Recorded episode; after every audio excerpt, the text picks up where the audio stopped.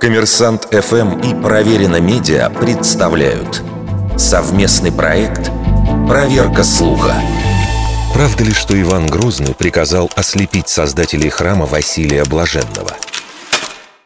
Широко распространена легенда о том, что архитекторов, построивших один из самых известных соборов России, лишили зрения, чтобы они не повторили свой шедевр. В 20 веке устоялась историческая традиция, по которой строителями собора Покрова Пресвятой Богородицы, что на Рву, так официально называется храм Василия Блаженного, считаются Барма и Постник.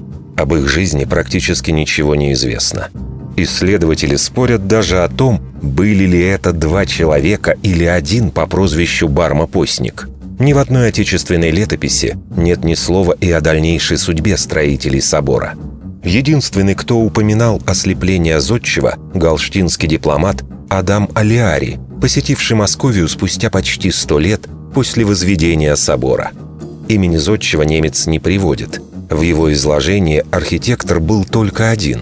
Не говорит он и об источнике этой информации. Можно было бы предположить, что эпизод со слеплением не упомянут в русских летописях намеренно, чтобы не очернять Ивана Грозного. Но даже самые, говоря современным языком, оппозиционные источники того времени этот эпизод не упоминают, хотя он мог бы стать яркой иллюстрацией террора, творимого царем. У противников версии ослепления есть еще один аргумент.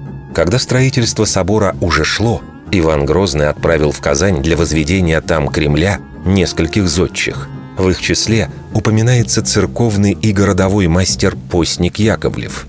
Установить достоверно, что это тот же самый постник, невозможно. Но если это был все же он, то, очевидно, со зрением у него проблем не было. Вердикт. Скорее всего, неправда.